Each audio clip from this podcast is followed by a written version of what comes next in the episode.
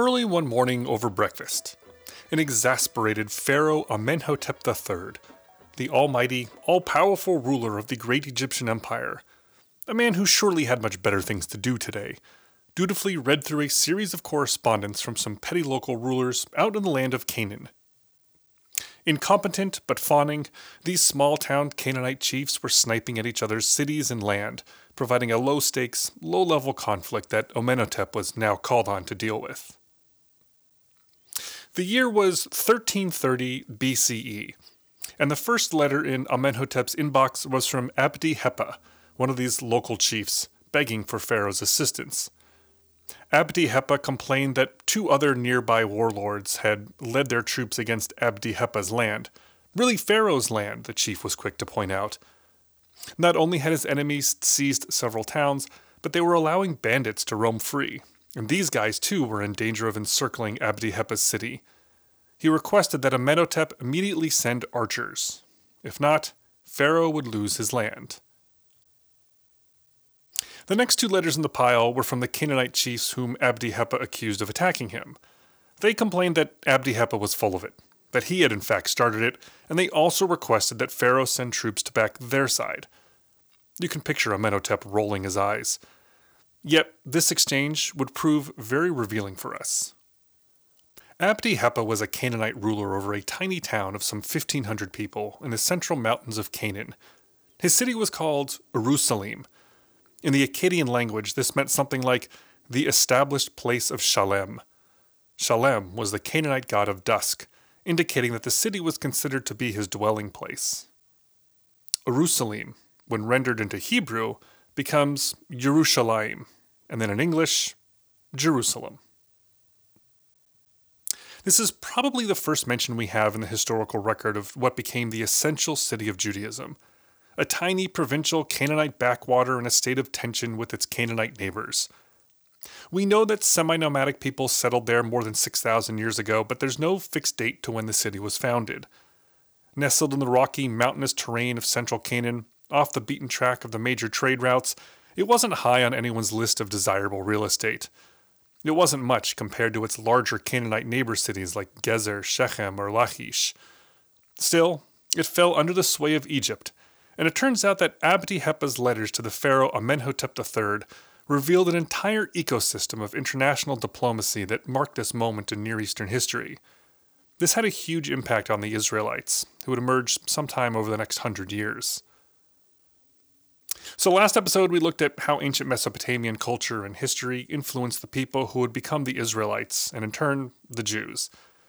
Today, we're looking at how Egypt's control of Canaan, or lack thereof, paved the way for the emergence of the Israelites around the year 1200 BCE.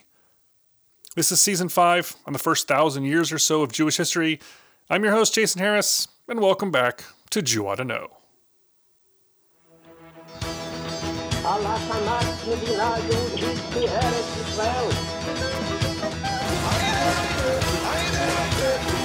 I would say to young people that we can do everyone our share to redeem the world.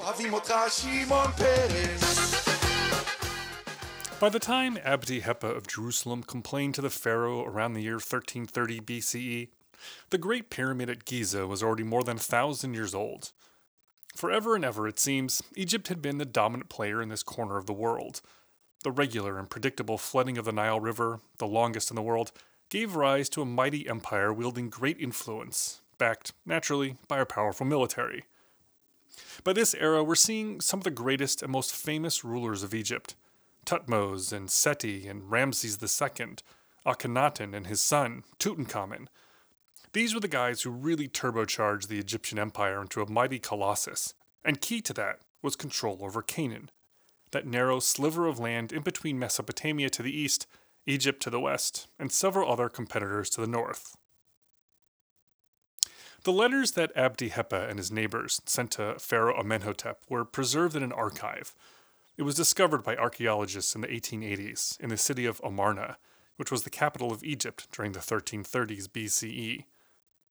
Some 380 letters record diplomatic correspondence between the pharaohs and their client kings in Canaan over a period of about 30 years, giving us invaluable insight into what was going on just before the Israelites arrived on the scene. The Amarna letters, as they're called, are our earliest examples in history of international diplomacy at work, showing how the soft power of negotiation, communication, and rules and norms are crucial to wielding influence, creating an empire, and sustaining it. The Amarna letters tell us that the Egyptians were struggling to hold Canaan together in the 1300s. The last couple of pharaohs hadn't launched any substantial military campaigns to keep the region locked down. The Egyptians ruled Canaan from Gaza. Yes, the same Gaza that exists today, which gave them pretty good control over the low lying areas along what is today the Israeli coast, places like Ashkelon and Jaffa. But the interior of Canaan, the mountainous highlands between the coast and the Dead Sea where Jerusalem is located, that was a lot harder to control. The Egyptians had divided up the interior of Canaan into a zillion little city states, like Jerusalem, each with its own appointed ruler, like Abdi Hepa. As long as they stayed loyal to Egypt, kept paying the big man, and facilitated trade, they were pretty much allowed to do what they wanted. As long as they didn't cause trouble, the Egyptians kept out of things, and the city states had their independence, more or less. But as we saw from Abdi Hepa's letter, these client kings were indeed causing trouble. Understanding why they were causing trouble tells us how the Israelites came onto the scene.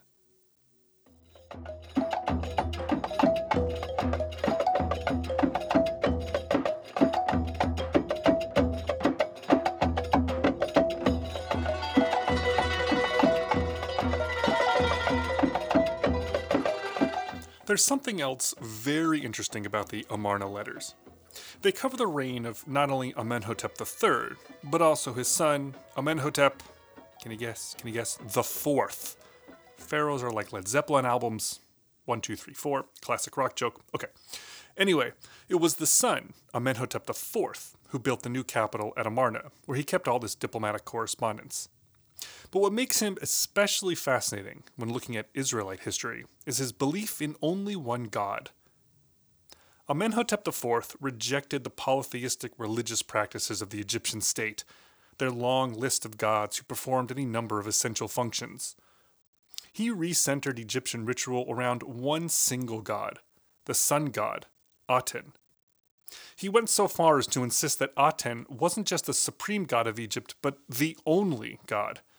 He changed his name from Amenhotep IV to Akhenaten, which means something like of great use to the god Aten. Akhenaten went on a religious rampage, closing all the temples of the other gods and replacing the previous system of peaceful coexistence with an austere and violent intolerance for any deviation from the cult of Aten. Atenism became the state religion. What we've got here is the very first instance of monotheism, around 700 years before the Israelites adopted it for their own national religious system. Much has been made of this connection. The Egyptian flirtation with monotheism occurred right around the time that people supposed the Exodus took place. You'll inevitably hear that Moses and the enslaved Israelites brought Akhenaten's ideas across the Sinai desert, depositing them in the Promised Land and swapping out Aten for the Israelite god. A direct line between Akhenaten and Israel that left the imprint of Egyptian monotheism on the Jewish people. The problem is that this theory is probably overrated. It's not like last episode, where there's a direct link between, say, the story of Noah and the flood with the Mesopotamian flood myths. Besides the existence of monotheism itself, the Israelites didn't leave a trail of clues leading back to Akhenaten, and it's much more likely that their monotheism was their own development, which we'll talk about later on, it's unclear to what extent they would have even been aware of him, for Akhenaten's monotheistic impulse didn't last too long. The Egyptians hated it, and when Akhenaten died, it was left to his son to, I'm sorry to say, make Egypt great again. His son was none other than the famous boy king of Egypt, King Tut. King Tut, or Tutankhamun, and the pharaohs after him systematically destroyed everything having to do with Akhenaten's cult, tearing down his temples and erasing Akhenaten's name from the list of kings. He was almost lost to history until his tomb was discovered in the early 1900s, just a few years before King Tut's. But Akhenaten's idea lived on. For another thousand years, different cultures, philosophers, and nations would continue to play with this idea that he was the first to articulate that there was one supreme God, and that this God cared about and was active in the lives of individual human beings.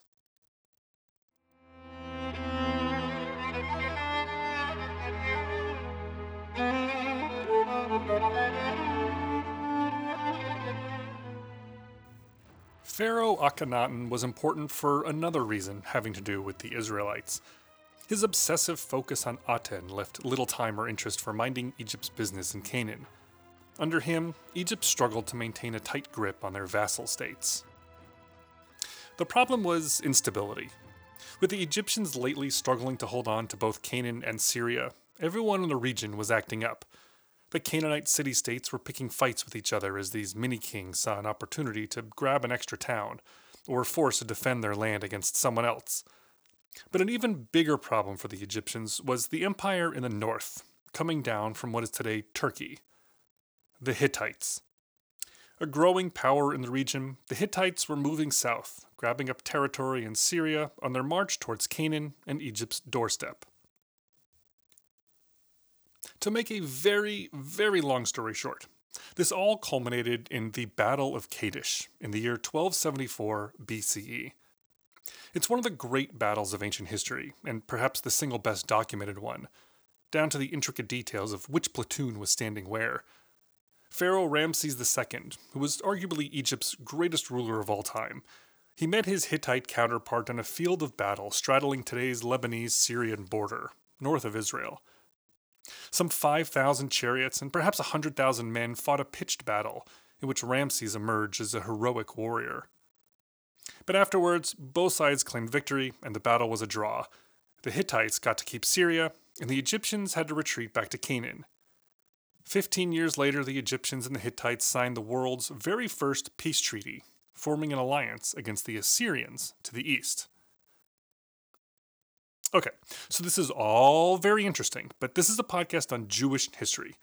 What does all this have to do with the Israelites, who don't even exist yet, by the way? The answer is that by the time we get to the 1200s BCE, the Near East was falling apart.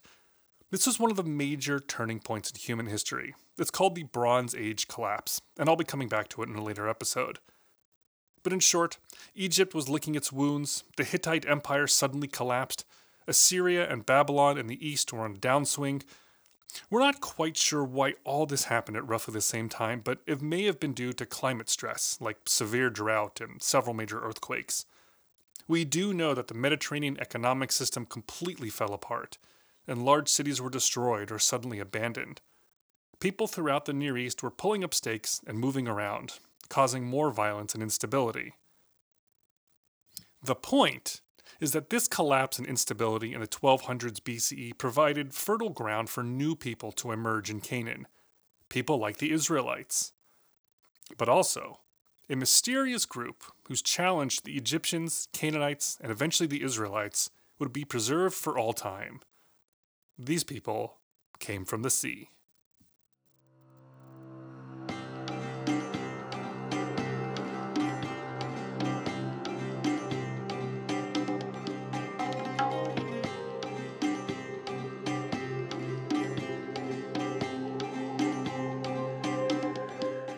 So, to recap, the Egyptians had been the dominant superpower in Canaan for a long time. They had subjugated the various Canaanite city states, like Jerusalem, placing them under local rulers who would be loyal to Egypt. But by the 1200s, Egyptian power had weakened, many of the Canaanite city states were left to fend for themselves, and this power vacuum created the space for new people to arise seeking their independence. This explains how it was that the Israelites were able to emerge as a distinct people during this era.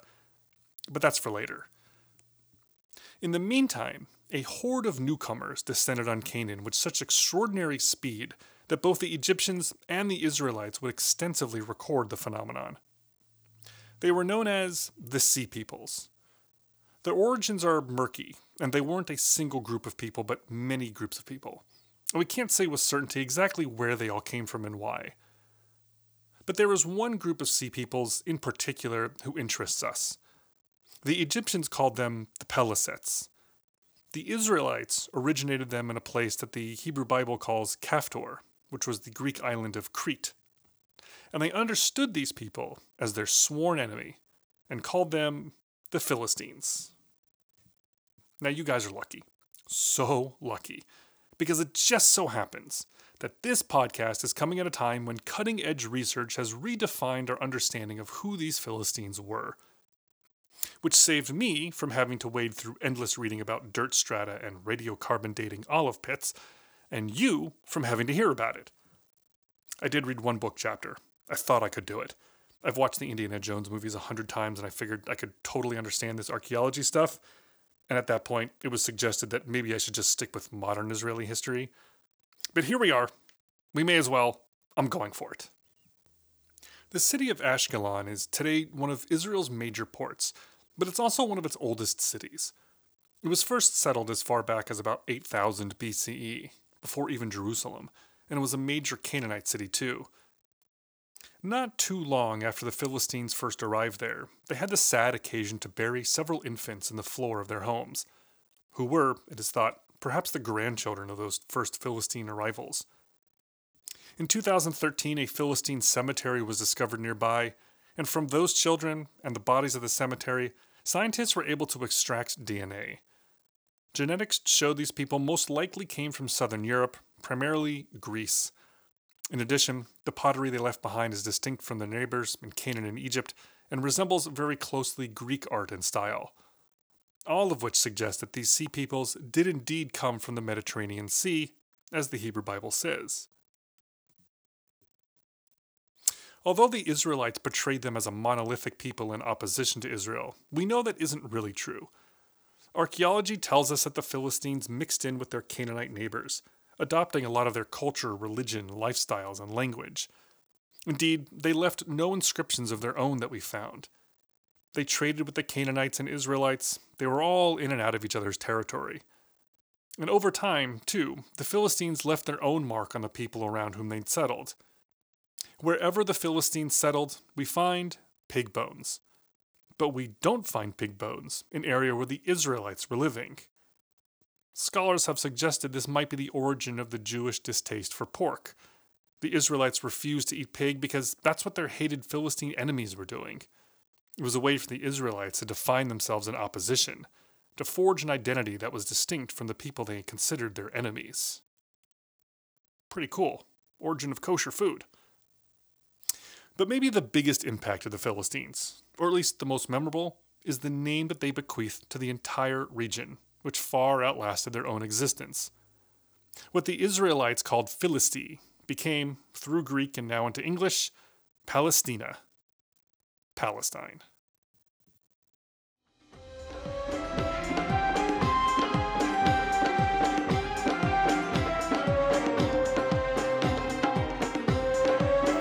Okay, so let's pull it all together. Egypt was taking hits all over the place and losing its grip on Canaan Pharaoh Ramses II's battle at Kadesh against the Hittites had weakened the Egyptians. The Canaanite city states, like Jerusalem, saw this and not only started fighting with each other, but also rebelling against Egypt for their own independence. On top of that, the sea peoples invaded all along the coasts, amongst them the Philistines, though actually they arrived mostly a few decades later. But in any case, things are chaotic and unstable, and Egypt desperately wants to gain back control. Now, imagine you're the heir to the Egyptian throne, and we all know how royalty works. The first son is the heir, then the second, so on. Once you get beyond a few steps, you're so much the spare that probably no one pays any attention to you. Life should be good. You still get to ride around on Chariot Force One, you still get to date hot Egyptian celebrities, and you're in no danger of ever having to, like, be responsible. Ramses II's 13th son was named Merneptah, and unfortunately for this guy, all 12 of his older brothers died. He was in his 60s by the time he came to the throne, and now he had to try to fix all these problems and regain Egypt's glory. Within a few years, Pharaoh Merneptah found himself battling a combined force of Libyans and Sea Peoples invading Egypt. In the year 1208 BCE, Merneptah secured a great victory against them in Egypt. He carved descriptions of the battle all over the place, highlighting his military prowess and the statistics of how many warriors he killed and captured. But in one place, he added something interesting. In a chunk of basalt stone 10 feet high, he carved not only the description of this victory against the Libyans, but added a few lines about a military campaign he had waged in Canaan against the city states that had rebelled against Egypt. He writes that Canaan had been plundered and the cities of Ashkelon, Gezer, and Yanoam destroyed. And then he adds the famous line that I opened up this season with Israel is laid waste, and his seed is no more. This is the first mention in history that we have of this Israel, the year 1208 BCE. And what's interesting here is how the name is used. Unlike Ashkelon and Gezer and the others, Israel isn't used to describe a place, but a people. Scholars have really debated this one sentence a lot over the last hundred years. What does seed mean?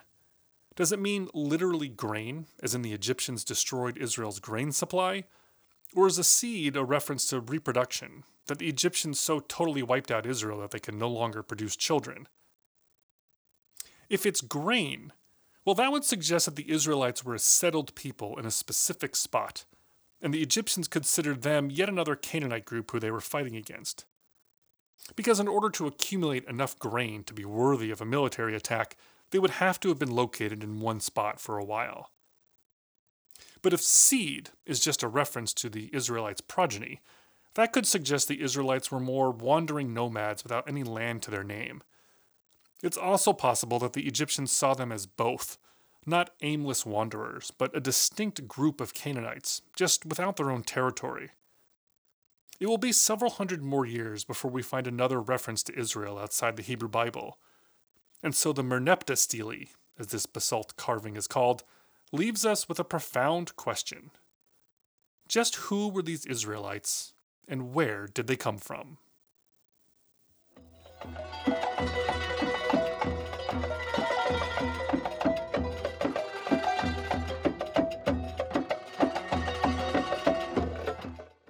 Okay, so last episode we looked at how ancient Mesopotamian culture influenced the Israelites down the road. And today we looked at the relationship between the Egyptian superpower and its influence in Canaan. By the 1200s, Egyptian power had waned, clearing the way for other people to make a go at independence, including the Philistines, Canaanites, and as we'll see, the Israelites. And we looked briefly at the beginnings of Jerusalem, which by now is a very small Canaanite city state. The premise of this season here at Jew Oughta Know is how the Jews became Jews. And the answer is that first they were Israelites. But how did the Israelites become Israelites? Well, they told their own story in the Hebrew Bible.